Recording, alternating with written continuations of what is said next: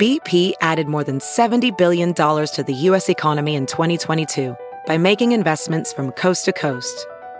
Investments like building charging hubs for fleets of electric buses in California and starting up new infrastructure in the Gulf of Mexico. It's and, not or.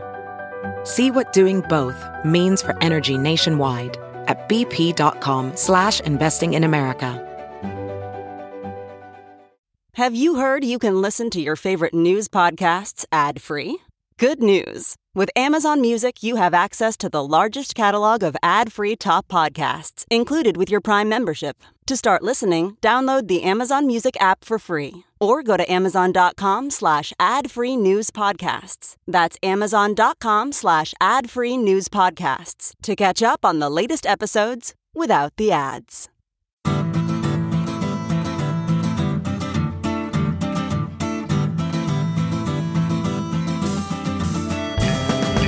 Welcome to the Sinica Podcast, a weekly discussion of current affairs in China, produced in partnership with The China Project. Subscribe to Access from The China Project to get, well, access. Access to not only our great daily newsletter, but all the original writing on our website at thechinaproject.com. We've got reported stories, essays, and editorials, great explainers and trackers, regular columns, and of course, a growing library of podcasts. That's especially relevant today. We cover everything from China's fraught foreign relations to its ingenious entrepreneurs, from the ongoing repression of Uyghurs and other Muslim peoples in China's Xinjiang region to Beijing's ambitious plans to shift the Chinese economy onto a post carbon footing. It's a feast of business, political, and cultural news about a nation that is reshaping the world. We cover China with neither fear nor favor. I'm Kaiser Kuo, coming to you from Chapel Hill, North Carolina. Today, I am delighted to introduce the latest show on the Sinica Network, the China Global South podcast, and to chat with the creators and co-hosts, our good friends Eric Olander and Cobus van Staden, who are, of course, the co-founders of the China Global South project. Uh, so we've got a joint podcast for you today, a crossover show, you might say, to introduce the China Global South podcast. And guys, welcome and congratulations, first off, on the new show. We are very, very excited to go to launch. Thank you so much, Kaiser. Awesome to be back on the show with you and just honored that you are with us to help introduce this new exciting project. Thanks so much. Yeah, lots and lots to talk about. First of all, I guess the, the obvious question is, you know, hey, they say if it ain't broke, don't fix it. Uh, your show, the China and Africa podcast, which has been running as long as Sinica, you know, 12, 13 years getting on, it does really impressive traffic. If I may just sort of boast for a second here, consistently one of the top performers in the network. Uh, really, just in easy number two. And and I see the stats every week. So you know, people are definitely tuning in to the China and Africa podcast twice a week. Why did you guys decide to split it into two then? We're we're super proud of the China and Africa podcast and grateful to the amazing support that we've gotten for more than a decade now from you and from the listeners and just from everybody around the world who who writes us and even the haters by the way I mean, I always like getting the hate mail because people take effort and initiative to to write criticisms and to say how much they don't like it, which I love, by the way, because it means you're engaged. If you, the worst thing is when people don't care. Do you know what I mean? Right. right and right. so the fact that mm-hmm. people are engaged is what we really love most. But the world's changed now. And when we started this podcast back in 2010, Cobus and I, we, we had this idea that we were interested in this topic and we weren't sure if anybody else was. So we figured, why don't we just talk about it just for us to pass time talking about these things? And we thought, okay, after three or four months, maybe five months tops, we're going to run out of things to talk about. Well, we huh. certainly didn't run out of things to talk about because 2010 was the kind of, if you look back at the trajectory of China's engagement in the global south, in Africa, part of the going out, all of this, this was the precursor and the run up to the Belt and Road. You know, things were just ramping up big time. But what we've seen over the past couple of years, particularly since the beginning of the pandemic, but trends that have been underway since 2017, 2018, is that China's been changing its strategies. Yeah. And we started running out of content, literally running out of content focused exclusively on Africa in part because China was now expanding far beyond Africa into the Middle East, into South America, into Central Asia. And what we saw was that it was counterproductive to just look at Africa in isolation of what was happening in the other regions. Hmm. And so much of what the Chinese are doing in Africa is transnational in nature BRI, Huawei, COVID, debt, you name it. And so just looking at one piece of the puzzle, we felt misses a lot. And so we kind of sat back and we said, well, there's been this disengagement from Africa to some extent by the Chinese because of the the need now to to expand their presence in other parts of the world. So we had to do it out of necessity, and then we thought this is where the story is evolving, and this is where there's a massive, gaping, giant hole in the discourse looking at what the global South is and and its importance to China. Yeah, and we'll look at why that hole is there and what efforts there have been to, to try to fill it. Uh, Cobus, you guys have really grown even in just the last couple of years since joining our network. Uh, new sources of funding. You've got new staff. I understand you've got what nine or ten people now. On nine staff. people, yes. But also uh, the expanded mission, which we've just talked about. But also programming in Arabic and in French. And uh, along with us, you've got a new name. You know, you went from the China Africa Project to uh, the China Global South Project. Also, we like the word project as well. Cobus, tell our listeners about the China Global South project, and, and maybe you can introduce some of your team members who we'll be hearing from in the newsletter, uh, your excellent, excellent newsletter. By the way, you guys should be subscribing to that newsletter. It's just fantastic. Uh, we've actually taken a, a, page from it that, I mean, sometimes literally, but I, I, love the design of the thing. I love the flow of it. It's a fantastic newsletter. Tell, tell us about what's what's new from the China Global South project. Yes, so so our newsletter is is speeding ahead, um, and we expanded its its focus to look at the at, at China's engagement with the whole global South, with Africa at its center. You know, so our work is always going to be Africa centric, and Africa is is to our mind the, the heart of the global South. But we we increasingly take a, a comparative perspective between between what's happening in Africa and elsewhere, and connecting dots between them, and showing similar trends popping up in, in, in many places around around the global South. So we got uh, we got funding um, to expand our work into French and Arabic, which is which is really exciting for us, you know, particularly in African space. And so we're putting out French and Arabic newsletters um, edited by our colleagues uh, Neema and Nesrin Kamal. And we're also now moving into French and Arabic language podcasting. So, you know, kind of they're coming, they're coming out, you know, with slightly bigger kind of gaps between them. But, but we're, we're really excited to kind of move into this French and Arabic podcasting space because to a large extent, it's, it's very fresh. There's, there's very little kind of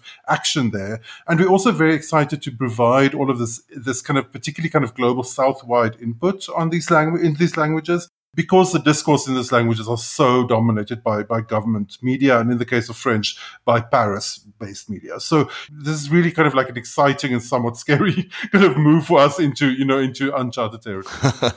I have to thank you guys also for, you know, not jokingly saying, as one well might, that while you guys are running the China Global South podcast, Kaiser, you are running the China Global North podcast. I, would, I, I would probably deserve it.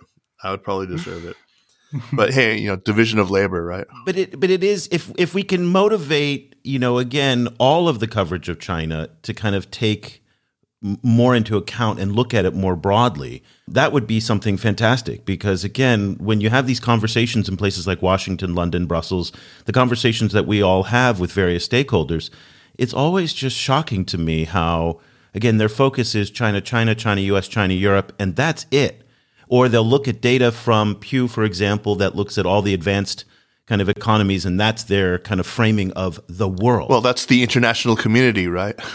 that's the international community, and and what makes us different from everybody else out there in the China watching community, as far as I can see, and something that I'm extraordinarily proud of. We all live in the global South. We all live in developing countries. I'm in Vietnam. Cobus is in South Africa. We have staff in Egypt, in Kenya, in Mauritius, and in China.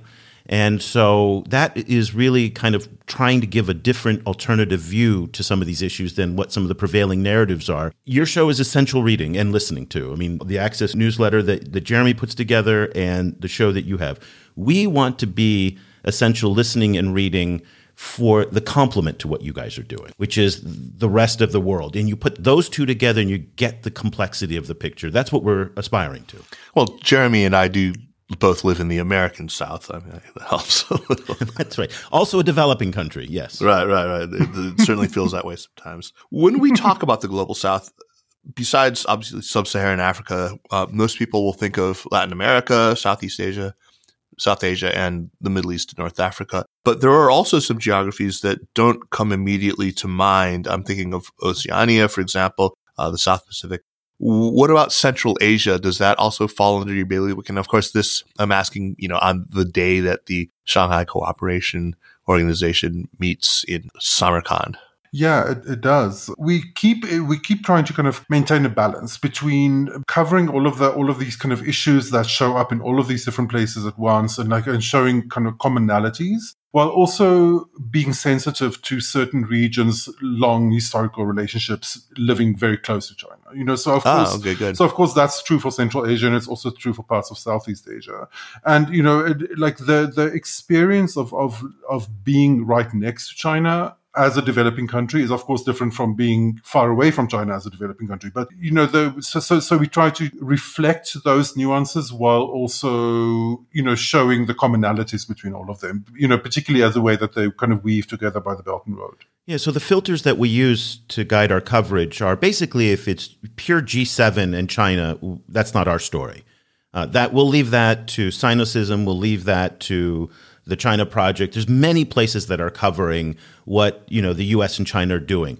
However, Australia is an interesting story, and, and they compl- they complicate the narrative a little bit because Australia is a very active player in the mining sector. Australia is very active yeah. in the South Pacific. Australia is increasingly active here in Southeast Asia, and so Australia gets kind of sucked into it. Uh-huh. And so the filter for us is really the G77 and we look at again the broader view of the global south. So central america south america south asia southeast asia central asia the indian ocean basin then western pacific. Sure. but again taiwan is not our story. Lots of places are covering the taiwan story but taiwan and eswatini is our story. Taiwan and uh, central america is our story. There was a meeting in washington where the, the, the Taiwan representative office, you know, gathered together diplomats from Asia, Africa, all of their, you know, their friendly countries around the world. That becomes our story in that sense too.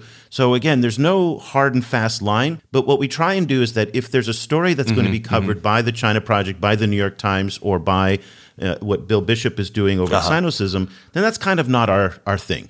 Sure. We really want to try and, and and focus on the areas that are undercover, undervoiced, and again you know, we've got these this great team of editors in, you know, like Cobus and Geraud and Nesrine, who bring a different point of view than people living in the US and in Europe. And, and that is really, really important in terms of understanding the sensitivities to it. And so so that's kind of how we approach our, our daily coverage in our podcast.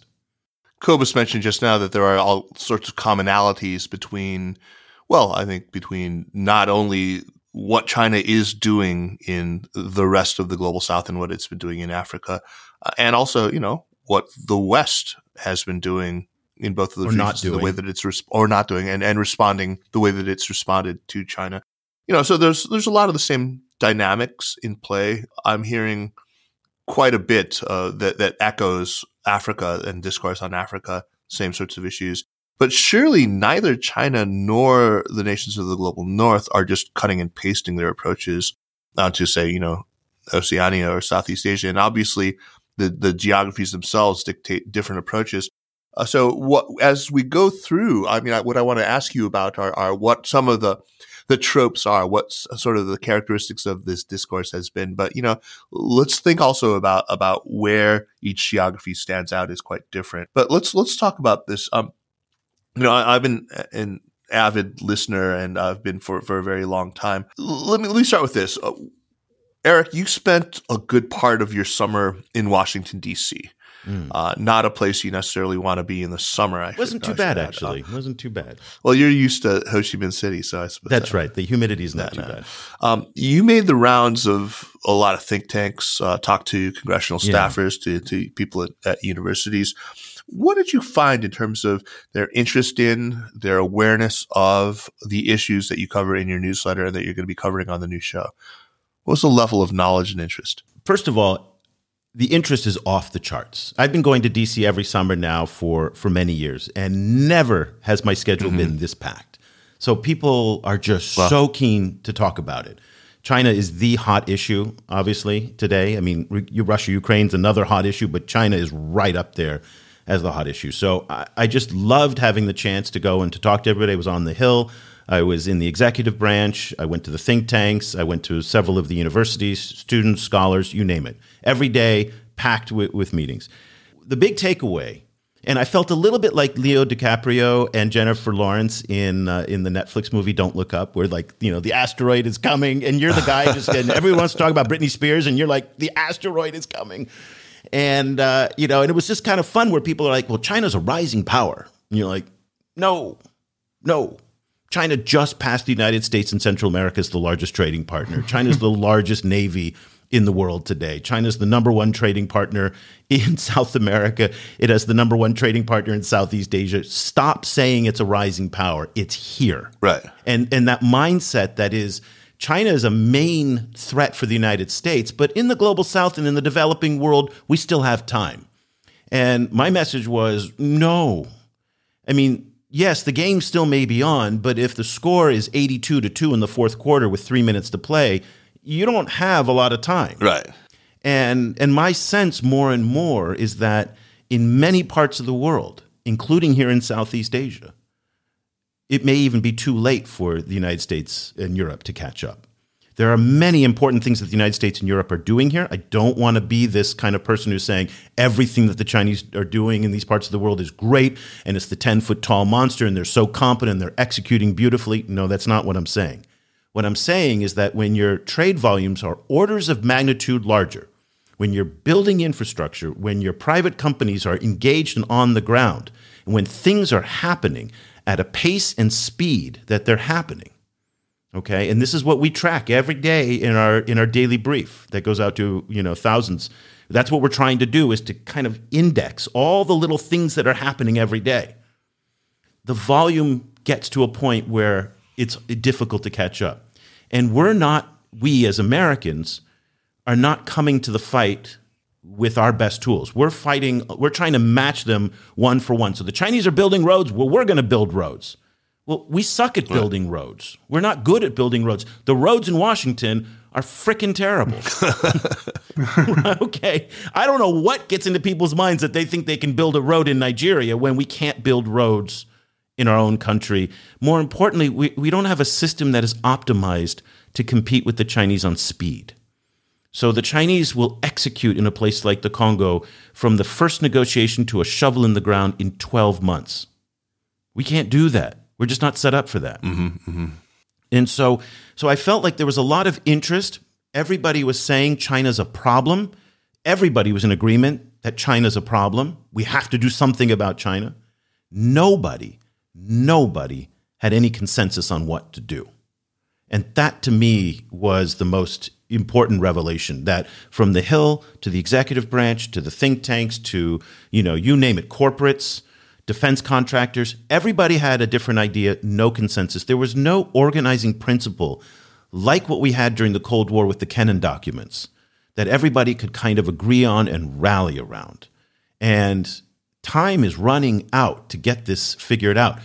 The Americans still think that they have the luxury of time. And the kind of the point that I was trying to make is that where I live and where I see it, you don't. Yeah. So what was their ask of you? What were they hoping that you would be able to bring to them then through through this meeting? I mean, were they suddenly signing up for your newsletter in droves?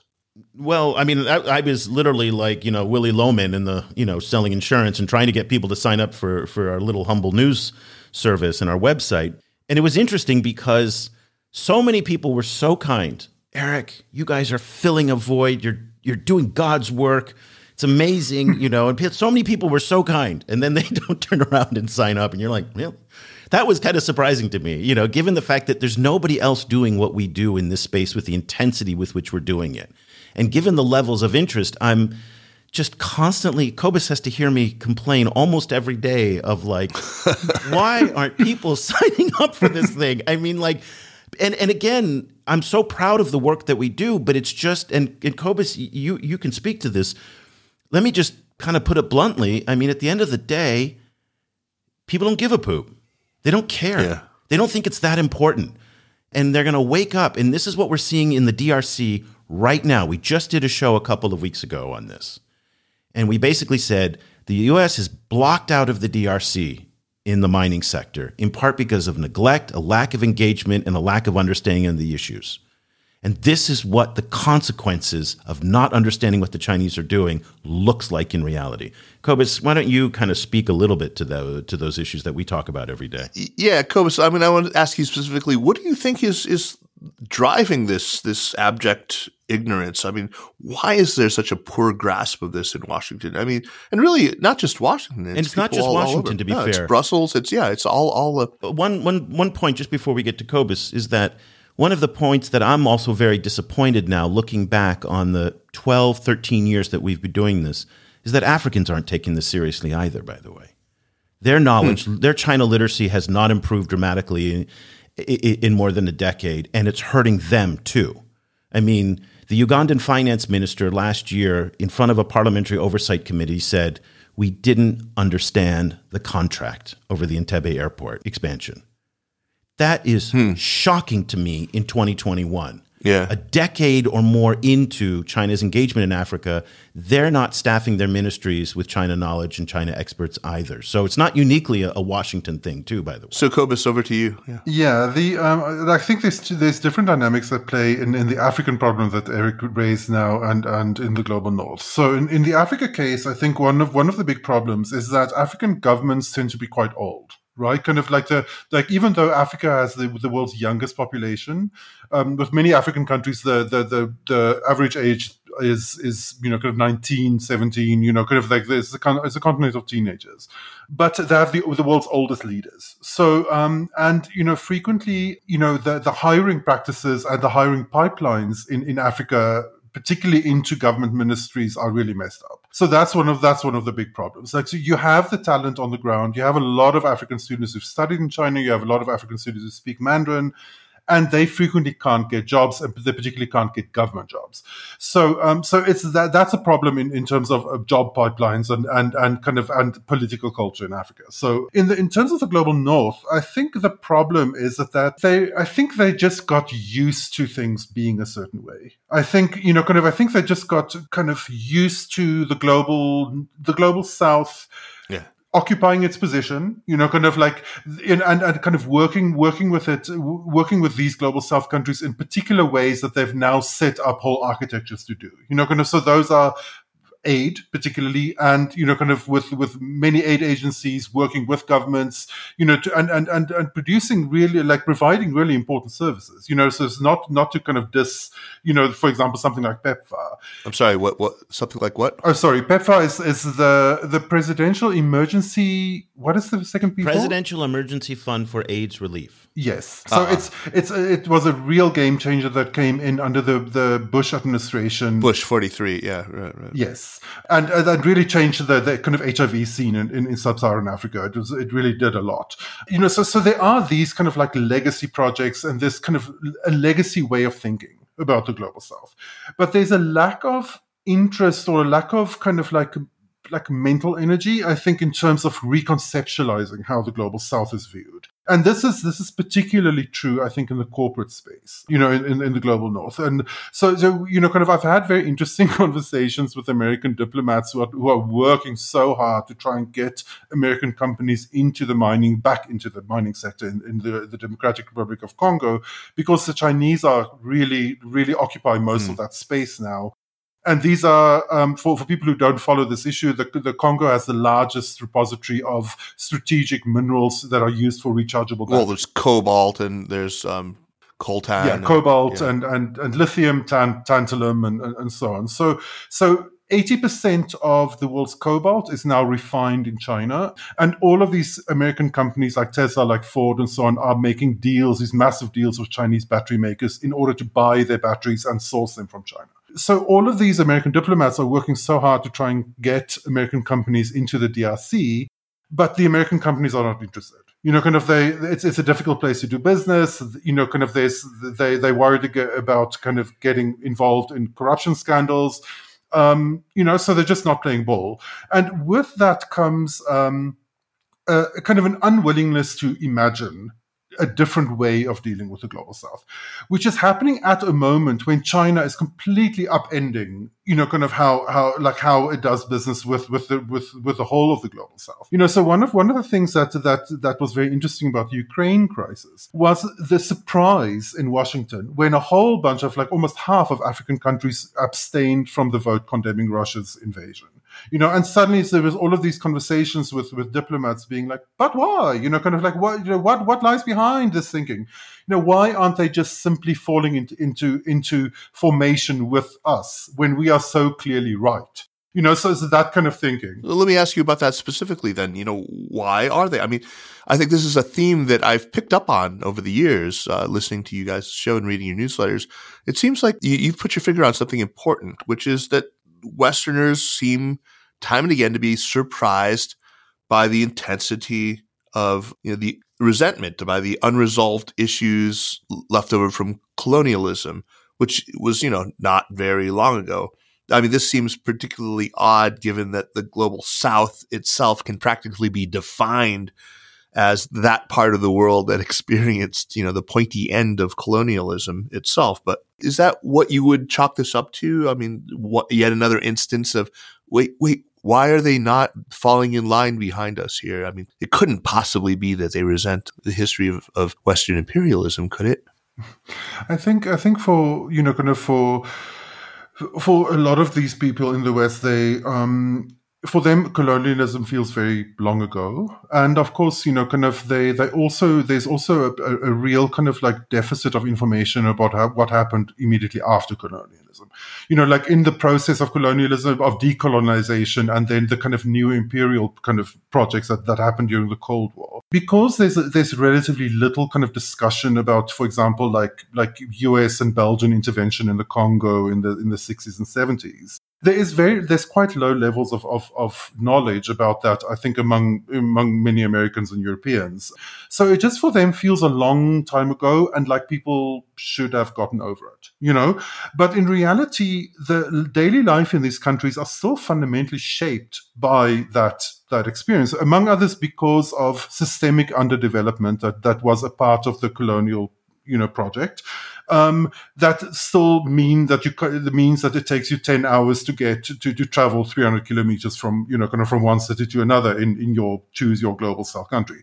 Those things are still a reality. So you know for example like the us in so I'm, I'm old. I'm like i'm like i'm 48 right? Kind of but like I remember as a child my uncle being sent to Angola as part of a kind of a new imperial kind of pro, you know, kind of like initiative that was funded by the US and that, that and, and where funds funds were kind of channeled via apartheid South Africa into you know, kind of anti-communist containment in Angola. And they were they like these were like white South African soldiers, apartheid soldiers looking at Luanda across the hill and you know kind of and, and, and then kind of like getting messages from both Pretoria and Washington about how they should proceed. Like this is, you know, these are these are living memories, um, you know, and and they're living, they're much more starkly living in, you know, kind of for many other people. Like you know, kind of the, for example, the the fight that that's still going on at the moment between between the DRC and Belgium to try and kind of get the tooth from Patrice Lumumba, the, the, the, liberation leader that was that was assassinated by by CIA and Belgian forces, to, to get that tooth repatriated from Belgium back to the DRC. That's just you know kind of this like really kind of gross and weird like little little lawsuit that's going on between the DRC and Belgium around around these issues. is just this kind of symbol of this kind of thing reverberates across the world and, you know, kind of in, in, in many, many different ways. And we saw it now with the Twitter reaction to Queen Elizabeth II's death, you know, with, with Britons being appalled by, by people in the Caribbean, for example, you know, kind of cheering at, at her passing. So it's still living memory and, and still a, a living reality for people in the global south. And it's kind of been completely wiped, you know, kind of in, in, in, in the global north and particularly the global north's interactions with the global south frequently don't reflect that reality. Eric, maybe you could you could talk a little bit about how China benefits from it uh, insofar as it does. Uh, whether China might, if it isn't careful, also maybe end up activating some of that same resentment. So China is activating some of that same resentment. But let's start mm-hmm. with one side of this again. And everything that we talk about when we talk about China and Africa and China and the global south. And, and this is again true for China writ large is it's always confusing. And if you walk away with thinking that you understand it, I mean, Kaiser, you and I have been doing China affairs and and, and looking and, and, and committing ourselves to this country now going on four decades, three or four decades, and I sure. still feel like I don't know what's going on. So so again, the contradictions live side by side one another. So let's start with the the positive side and in terms of how the Chinese benefit from this. So I was just having a conversation today with a Kenyan scholar who asked me legitimately says, "Do the Americans lecture the Saudi Arabians on LGBT issues the same way they'd lecture the Kenyans?" that was a legitimate question because he was perplexed that this is constantly an issue when secretaries of state go to Africa and go to East Africa in particular, and LGBT issues become paramount. Now, all of us agree that LGBT rights and LGBT safety and, inequality are, are critical issues. What people see, though, is an inconsistency that makes it to the point of unbelievable. Mm-hmm, so, mm-hmm. interests are subject to circumstance, or principles are subject to circumstance, is the rule of the day here. That is, when Antony Blinken goes to Algeria two weeks after or three weeks after the invasion, and once shows up saying, We're not going to talk about just transition. We're not going to talk about green energy. My white friends in Germany now need natural gas. And remember that up until now, they've been talking about all these things about carbon neutrality, how Africa needs to transition away from fossil fuels. But all of a sudden, when the white people in Germany and Europe face going cold, African fossil fuels become very attractive the debate in Congress this past week over billions of dollars in aid for Egypt, even though Egypt is a non-democratic country, is does not fit any of the requirements that the Americans have for you know their pro-democracy clubs, human rights, uh, governance, democracy, participation, you name it. There's so many things that Egypt comes up wrong. They still get the checks. Okay. Uh, the Saudis being another example of this. And that inconsistency right. is so jarring. But let me just point this out. In January, when Wang Yi went to Kenya, former President Uhuru Kenyatta, it's weird to say that, he's just mm-hmm. now only a couple days former president, he literally to the camera said, We don't need lectures. Now, here's the problem. Former President Kenyatta's comments were never picked up by the AP or by Reuters or by CNN or by BBC. It's never covered, okay? When Sergei Lavrov, the Russian foreign minister, was here in Vietnam, the main talking point out of the state media was we are embracing Russia because they're the only member of the P5 that has not invaded Vietnam. That was their line. And I was like, that's pretty hmm. interesting. so, to Cobus's point, these resentments are raw and near the surface. And Americans and Europeans, because of our ignorance of the histories, in our lifetimes, gentlemen, our lifetimes. Okay. Colonialism was alive in the 70s. I mean, this sure. is not something that is ancient history only in black and white movies. It's in our lifetimes. And yet we pretend as if it's this, you know, long ago. And when the King of Belgium went to the Congo earlier this year, couldn't apologize because he knows if he apologizes, it opens up massive litigation for compensation. Okay, it's this. And listen, Cobus, we're having the same problem in the United States about our own history with slavery. It's no different. But the resentments are there and are deep. And when we don't acknowledge those, the Chinese come in and say, guess what? We were colonized, we were exploited, we had the centrifugal by the same jerks who did this to you. And that is a very, very important point of bonding. The Chinese will also say, and we've interviewed a number of Chinese diplomats on the show, we've never invaded another country, we've never launched foreign wars. Again, sitting here in Vietnam, that's an awkward fact for them. Very rich. because, yeah. in fact, the last war that the Chinese did it actually was an, un, an unprovoked invasion of, of Vietnam in 1979. And when we, we spoke with Ambassador Huang Ping about that, he got uncomfortably quiet. Yeah, I remember um, that. The funny thing is, the Chinese are as naive and ignorant about their history as we are about ours, because they've completely scrubbed their history clean of all the inconvenient truths as well. So let's talk about the negative side now. So the Chinese are profiting from the fact that they do have this shared – history of colonialism and subjugation at the hands of the West and, well, the Japanese as well. Now, the negative side is we're starting to see the same kind of arrogance from the Chinese in places like Africa, where it is very much a top down relationship. The Chinese have never had to make any concessions to, to, satisfy Africa. Not one that I can think of. Cobus, can you think of, a, of any concession to a Chinese interest that the Chinese have ever had to make for Africa? They won't relent on the debt they're not relenting on on anything. There's never a concession or a compromise that's made from the Chinese side. Never any debt restructuring, nothing. Well, they, they restructure, like but they never cancel. Do you know what I mean? Right. And they're just now the cancellations, the zero interest loans. We just got a report that came out this week from Boston University. A lot has been made about that. Those zero interest loans account for 1%, and those are grants. That's not the commercial and concessional loans. They're just about to face some reality in Zambia but they still haven't done it yet. Mm-hmm. And so there's an arrogance in some of the Chinese rhetoric. We're starting to see Chinese mass media replicate some of the most horrific caricatures and stereotypes of black people and of Africans, uh, and not just once, but multiple times. Sure, uh, sure. You sure. hear this didactic approach to the Chinese that says, We know better. We're going to tell you what you should do. Uh, they come and say we're equals and we're brothers, but at the same time, they will say, well, you know, replicate our special economic zone model, replicate our party model, replicate so many of our things, which really don't translate well outside of China. They those are unique to the Chinese system. And, and so we're seeing, again, some of these patterns start to repeat themselves, and the Chinese certainly are going to be vulnerable.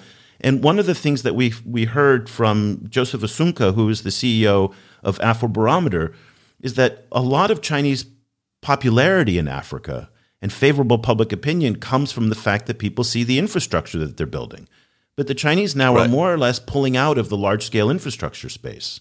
So they're going to have to compete more now on ideas and soft power and public diplomacy, which is not their strong suit by any measure. This idea of infantilization has been a big theme. I know that that uh, when I've had like Anzetse Were on the show, that's it's something she she uh, highlights uh, this tendency to deny agency or accountability to the nations of the global south uh, on the part of the west. And yeah i mean of course as you say china is is not entirely innocent of that either.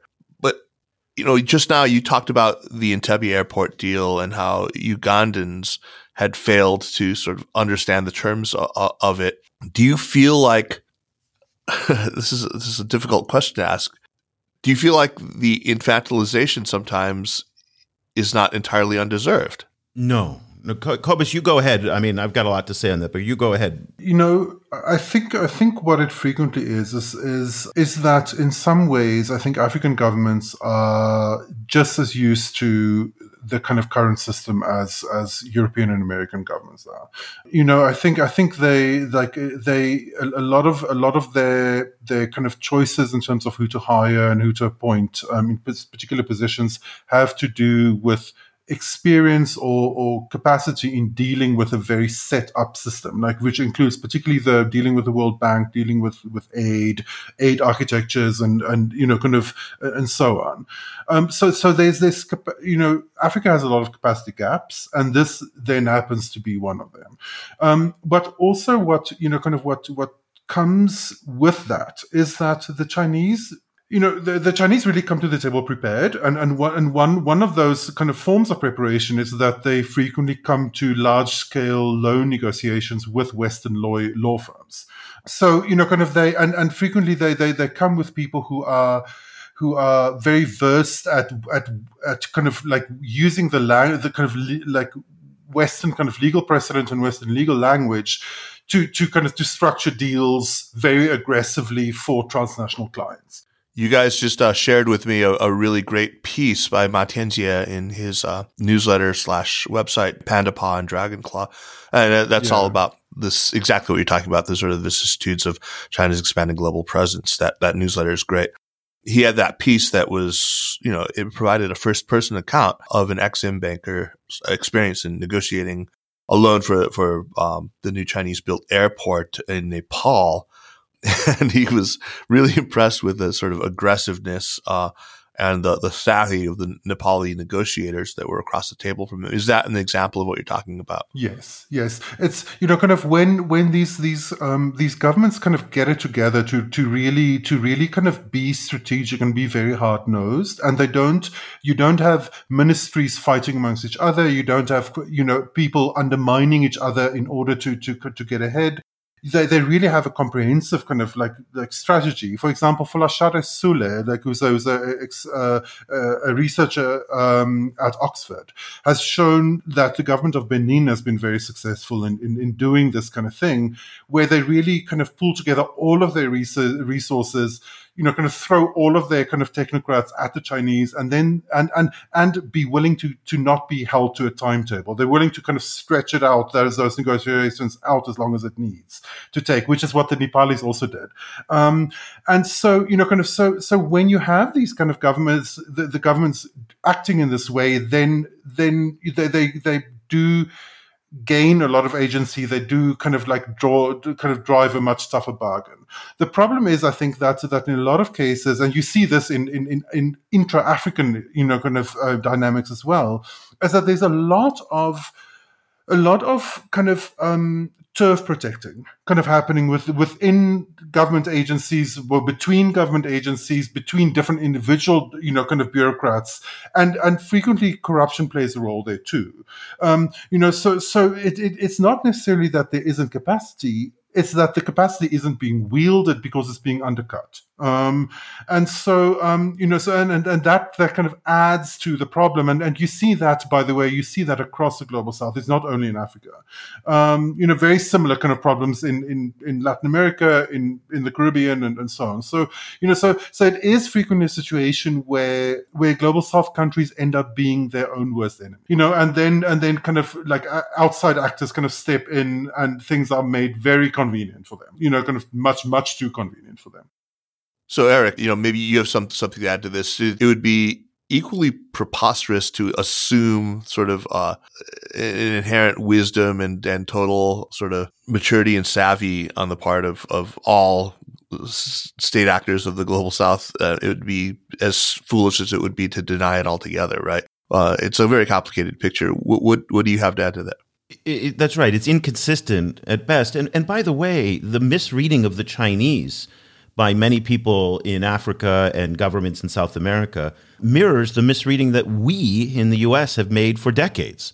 You've talked about on your show about Jim Mann and the China Fantasy that that book what came out 10 years ago and mm-hmm, and we mm-hmm. have a rich think tank culture, academic culture, China analyst culture, all, I mean, thousands of people who have way more knowledge on this than we do as a society, feeding up ideas into the policymaking, and we still struggle with it. So I think it's very important to put that this is not unique to developing countries. However, the picture in developing countries is very, very mixed. And that's one of the reasons why it's bad to say Africa, it's bad to say South America, it's bad to say the global South, because as Folashade Soulé points out, as Anzetse Were point out, a number of, of great scholars point out, there are some fantastic examples of, of agency that are being exacted and being used and negotiating great deals and pushing the Chinese really hard. Okay, so it, it, you know avoid these kind of broad brush kind of characterizations and generalizations. I will say something here though that Director General Wu Peng told us. Uh, he's the top diplomat for Africa in the Chinese Foreign Ministry. Right. Nobody is putting a gun to anybody's head to take these deals. Okay, and this is where the infantilization comes in. And Cobus makes this point over and over again that oftentimes when we hear the criticisms of Chinese lending by Western stakeholders, the equation that they have is not take a better deal from the European or, or from the, the Americans. It's either Huawei or nothing. It's either the China Exim Bank or nothing. And when you are staring down the right. double barrel shotgun of demographics that African countries are, all African countries, the fastest growing continent, median age 19.4 years old, you don't have the luxury of time so the Americans come waltzing along and saying, don't take this deal. And if you're country leader X, Y, or Z, you say, what am I supposed to do? Where does the money come from? Now, in the case of Kenya, and this is a great example here, Okay. This is where all of the frustration of civil society, and Cobus has spoken to this many, many times about the gap between the ruler and the ruled in many African countries, and that the accountability just isn't there. Kenya has a procurement law that requires that all contracts be made public. The High Court of Mombasa in May of this year ordered that the standard gauge railway contract be released and made public. Civil society activists took the government to court and said, We're going to sue you for to be able to see this Chinese contract. Still haven't seen it. And what about the port? I mean, is that contract now being made? That's all part of the standard gauge railway tr- contract. Okay. Oh, it's all okay. The port we of haven't Mombasa seen is it. part of that. The High Court of Mombasa ordered its release. Still not released. Shame on the Kenyan government for that. The Kenyan people have a right to be angry about this. And this is this accountability. So the governance question in Africa deserves accountability. And this is where agency swings both ways. And, th- and by only focusing on the Chinese, the West, I mean, I've never heard the State Department criticize African governments for, for, for not doing their part in these Chinese deals. It's always the Chinese are predatory lenders. Lord, if I hear Linda Thomas Greenfield talk about predatory lending one more time, I'm going to blow my head. it is just, I mean, it's just ridiculous because it, and this is the infantilization. We have an obligation to make sure that we hold the Chinese to account for what they're doing that is irresponsible, but also at the same time, the Kenyan government has things to answer for as well. Cobus, you wanted to add something? Just as a you know a little bit of context, you know the the Chinese were particularly in the now I'm speaking about the infrastructure development field particularly, the Chinese were latecomers to to this field, right? Kind of so so by the time that they arrived. Um, it was already deep into a kind of a 15 year 10 15 years into a, a, a you know kind of a, a unipolar kind of like consensus on western leadership you know, where, where essentially Western lenders, Western, you know, development partners were the only game in town, except for the Japanese. And they were, they were very much kind of on board, you know, kind of with, with that kind of thinking, which means that, that these countries' development decisions were completely dependent on fashions of thinking within, within these, within these institutions, you know, kind of, so, so the World Bank, funded infrastructure for you know for a few decades, and then there was a turn, like an anti-infrastructure turn within the you know kind of within the World Bank, and a shift towards ideas of like, for example, funding civil society, you know, and and you know kind of like the, the need, like a, a different a different conceptions of of the role of infrastructure uh, in development. So these countries just had, had no choice but to kind of fall in line with whatever the kind of fashion was at that moment in Western institutions because there were no other options. Um, and so when once the Chinese arrived, that suddenly opened up all of these like these other options, right? Problematic as they are, you know. Um, and so a lot of a lot of these African countries ended up kind of going with some problematic deals because they felt that they had no choice and you know, kind of uh, like you could spend five years applying for for a, a World Bank loan that would then not come through. You know so, so, and, and then your whole your whole political legacy has been staked on that on that project. So so a lot of them kind of bit the bullet and went with the chinese you know kind of because that was that was their, their only option and then inherited a bunch of problems because they didn't necessarily have they didn't develop the capacity to do that that kind of hard negotiation that they needed to do because they had the only capacity they had was in negotiating with the world bank. So you know so so that kind of that kind of like unipolar western kind of like power model ended up kind kind of replicating itself all over the world. You know, and, and, and, and China ended up disrupting that model, but disrupting it in very kind of chaotic ways, you know, kind of like like that ended up being quite kind of costly in many ways, you know, kind of across the global south. I think the two of you have really established pretty well that you are not unalloyed cheerleaders for China's every initiative. No. There's plenty of criticism of China coming up. Uh, but, you know, as we all know, you know, China and Chinese companies, they can be well, you know, ignorant and ethnocentric and, and terribly, terribly bigoted. Uh, but one thing that, that I do want to talk about is the way that they can also be very cavalier about the impact of projects on indigenous peoples, uh, or of course on the biodiversity of, of the different ecologies in which they operate in.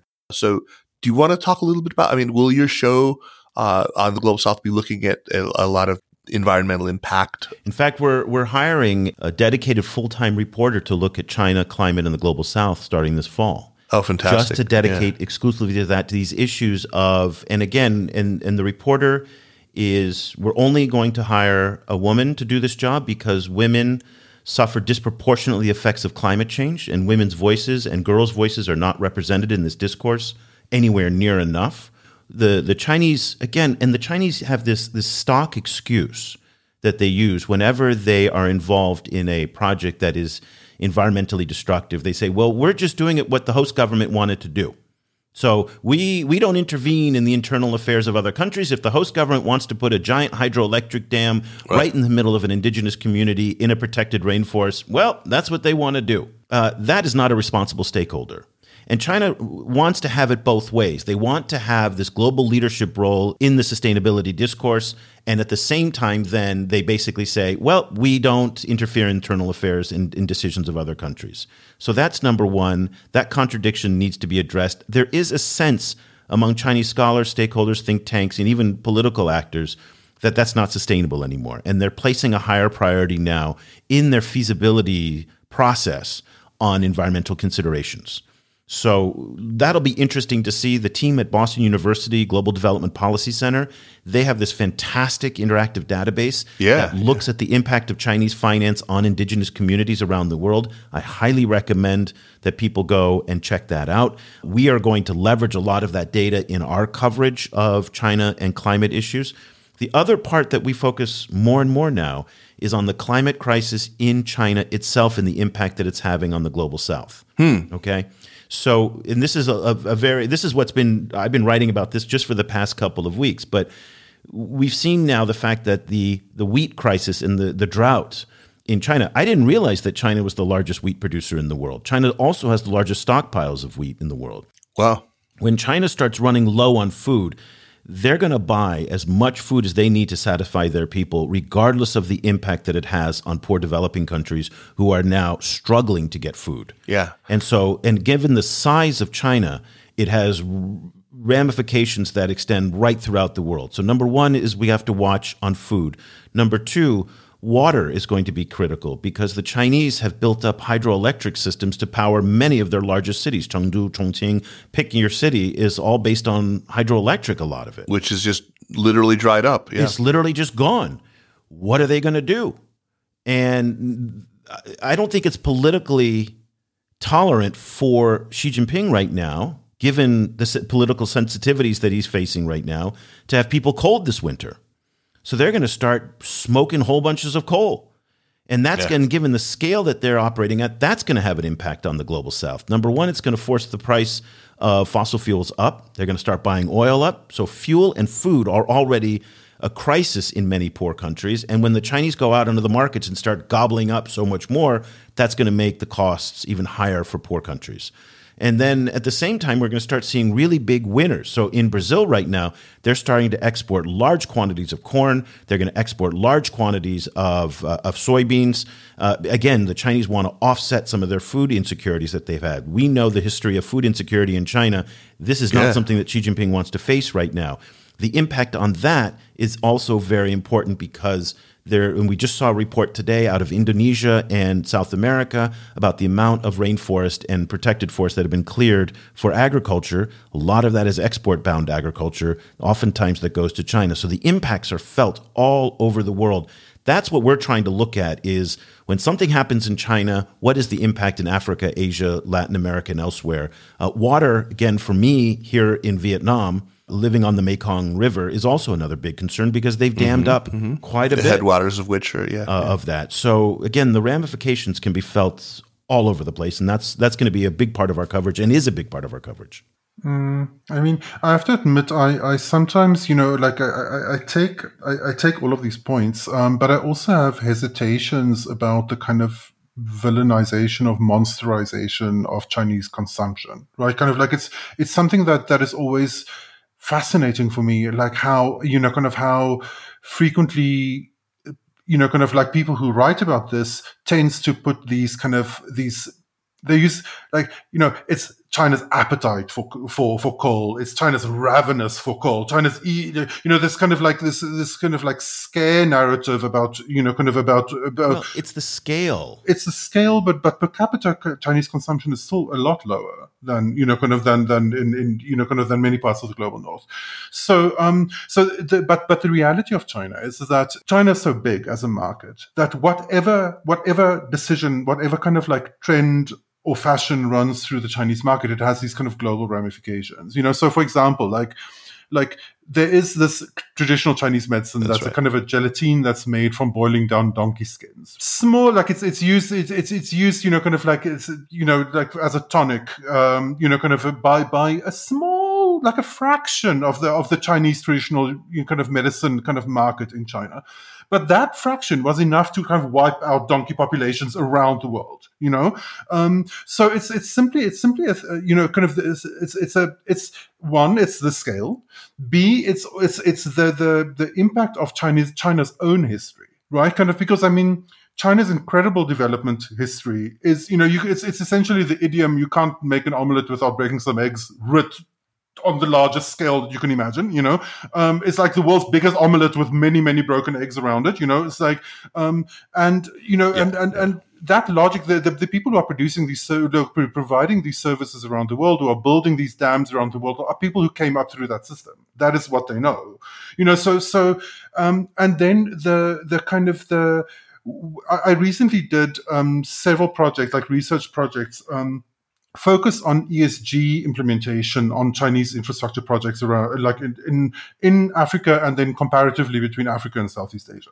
And one of the things that that became very clear there is that is that like many multinationals, they want to they want to save money and they want to they want to kind of avoid complication and they want to they want to stay close to the letter of the law in the recipient countries. Problem is, in many of these countries, the letter of the law is pretty weak, um, and you know, kind of so so you see these interesting moments where, for example, there's a Chinese company did did two projects in you know kind of in, in very similar countries. Um, one that was fi- financed by the Asian Infrastructure Investment Bank, and one that was not and this is the same company like that the, almost similar almost identical projects but the, the AIIB finance one because AIIB is quite quite hardcore in terms of putting out standards were at much higher standards than the than the one that was not funded by AIIB and that was that that that was simply according to the letter of the local recipient country law which was quite weak. You know so so in that sense you know kind of like what one sees a lot in in all of these problems is the weakness in capacity in in recipient government recipient governments and the kind of cravenness in you know kind of in, in, in decision making you know kind of the selling out of local communities by some middle manager you know um, like a lot of those kind of problems. And these countries are, have very low capacity in, in, in kind of guarding against against those mal- malpractices. And chinese companies frequently either don't care or they frequently legitimately don't know or don't have any pro- uh, any real power to change it anyway because the project is being managed by some kind of special purpose company joint venture company you know so so so it becomes very complicated to to kind of to assign blame So I tend to think that the Chinese tend to adjust their level of compliance with ESG and corruption depending on the level of governance in the country they're operating in. So, for example, we don't hear these problems in Sweden and Singapore. Even in the United States, you don't hear it that much. Right. But you hear about it in the DRC, in Gambia, in Gabon, in other places with low governance and weak governance. And so they're highly flexible. So there is not a again a one size fits all. They and, and even one company like Sinohydro, for example, pick any of the big state-owned enterprises, will operate in one country, say Singapore, one way, and in uh, you know the Republic of Congo in a totally different way. And they're highly dynamic that way. And, and so again, there's not it, it, it's very complex in terms of the understanding of it. Speaking of things that are determined largely by the robustness of, of governance, uh, I've often wondered from the point of view of smaller nations in the global south, it must be tempting to try to extract concessions from competing powers, uh, but at the same time, to try to avoid becoming a mere pawn in a great power, you know, struggle. You, where you really do lose agency. Uh, what are some examples you guys can both chime in here uh, of countries that have navigated this this tension well, and maybe others that have maybe done less well in this regard. Well, I'm laughing only because if you are a small developing country and you don't feel that you're getting sufficient attention from the United States, either in form of ambassadors, money, you name it, my advice, and this is free advice, is just say that we're thinking of hosting a Chinese military base in our country. and holy crap, money will start raining down from heaven on you. So it's incredible. So Cambodia, Solomon Islands, Equatorial yeah. Guinea, the attention yeah, that yeah. those countries have been able to get just by saying, well, maybe the Chinese might be here with a military base. Uh, that being said, countries that have done it really, really well Kenya, in particular, has played the game exceptionally well. I was going to uh, say they, yeah. at the same time, have very strong relationship with the United States, negotiating a free trade uh, agreement, strong military ties. Uh, they've, you know, they've really been able to foster that. They also do some of this. Well, we're going to turn to our Chinese friends if you, you know, don't play nice with us. They do that very well. They've also engaged Europe very well. Kenyan avocados and Kenyan agriculture go into Europe very strongly. And then it's one of China's most important countries in, in all of Africa, and they've played that relationship. So crucial. So Kenya, in many ways, I think, is one of the the, the, the best African countries for doing it. South Africa, where Cobus is, also does a very good job on this.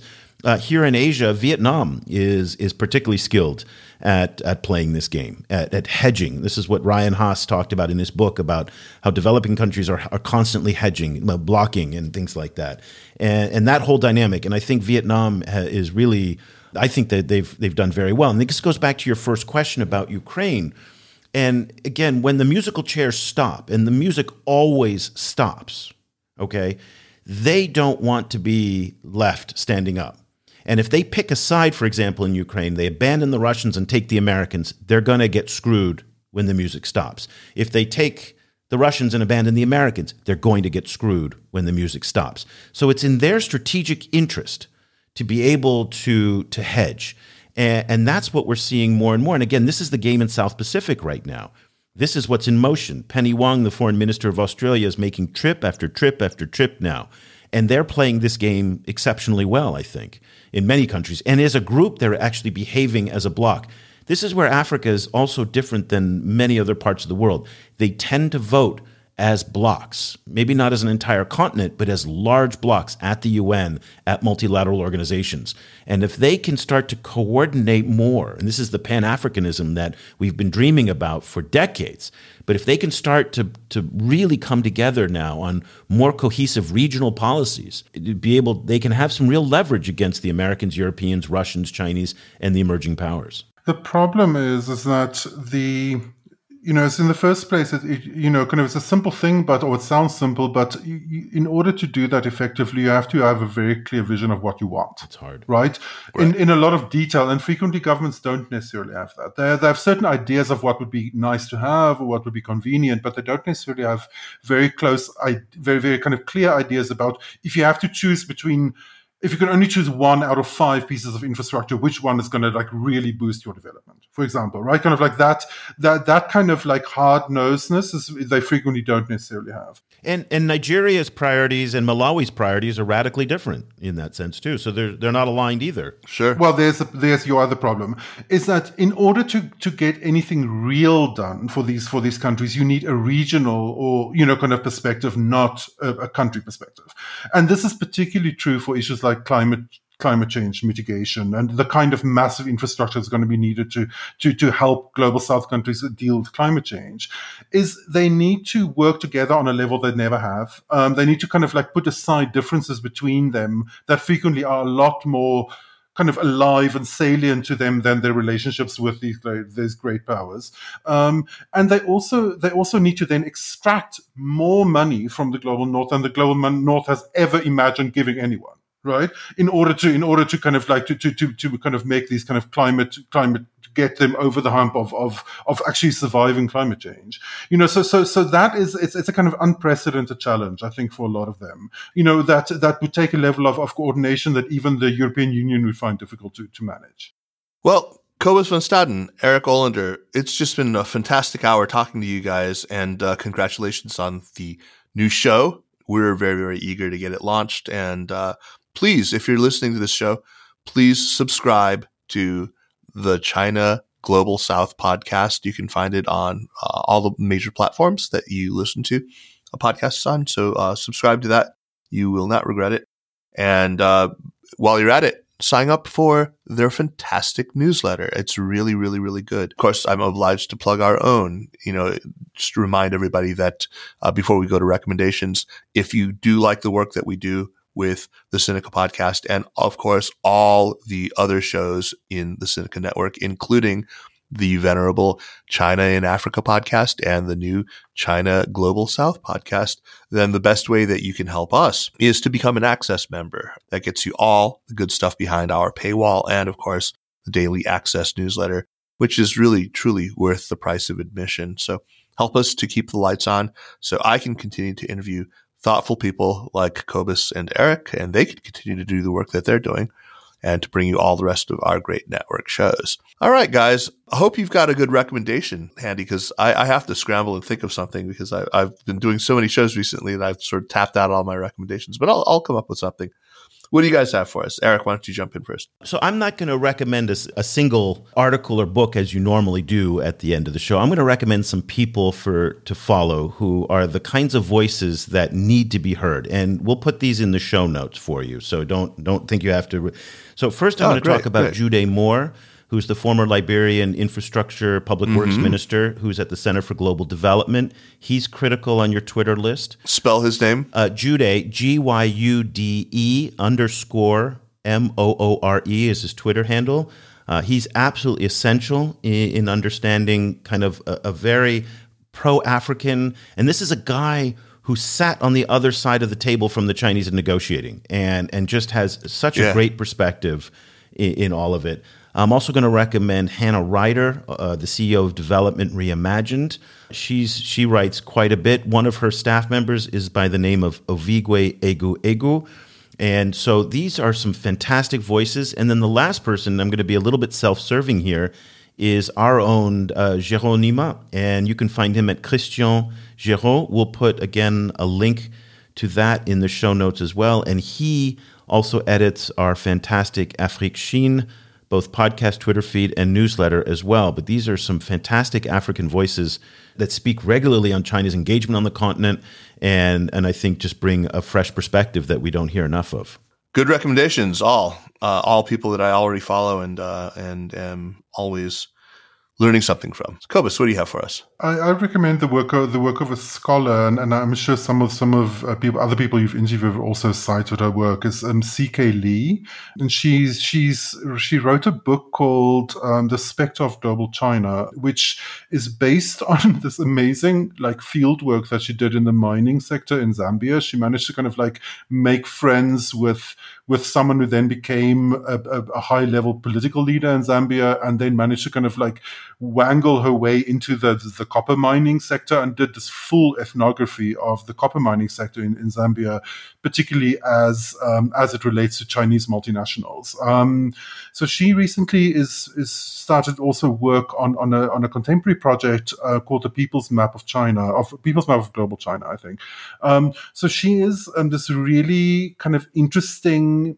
I think she comes from a kind of a Marxist perspective, and she she really does very very interesting work on the on on Chinese capital. She, she essentially looks at at at how at capital flows um, from China into the rest of the world and, and the kind of effects they have, um, particularly on on uh, the the kind of national economies of, of, of resource dependent countries like Zambia. So now that Zambia is going through this very kind of contentious and difficult debt re- restructuring process, they're kind of reading reading that book, The Spectre of Global China, I think came out in 2017. It's incredibly prescient, incredibly interesting to read. Like she she like like uh, she's, she's one of these ethnographers who you like can't imagine how they do their work you know kind of it's just year after year after year of like kind of hanging out with mining executives and like wow. writing down everything they say and so on so it's like highly recommended very very interesting. Oh that sounds sounds wonderful. I will definitely pick up a copy of that. Uh, thanks thanks very much. Excellent recommendation. I'm going to go completely off topic here for mine. Uh, i don't know if some of you might be aware I, have gotten sort of obsessive about uh, Asian traditional archery just in the last year or so. I mean, I've been doing it for a while, but um, have gotten sort of off the deep end. I've shot a lot of different bows, and there's one bow maker. Uh, they're based in China. They're called AF letters AF Archery, and they make just affordable and amazing equipment. And if you're if you're interested in getting into it for for a little over a hundred bucks, you can pick up a lovely uh, traditional style Turkish or or um, other Central Asian style bow.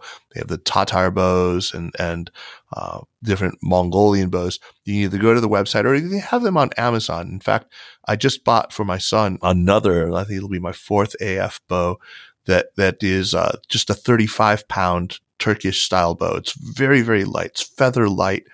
Uh, I got it in like 35 pound draw weight and it's they're I can't believe they can make something this good, this beautiful, this that shoots so well and, and so reliably for so little money. Now, you know, we're I'm going broke, of course, spending all my money on uh, arrows and uh, all the other accoutrements of, of shooting. But and 35 pounds is light. Is that what 35 pounds is, is 35 pounds is the draw weight. Wow. And that's relatively light. I mean, I think, you know, my 16 year old son should be able to draw that. So I usually shoot like a 45 pound bow. I mean, it, it takes some effort. I have a 50, 250 pound bows. Those definitely take some effort.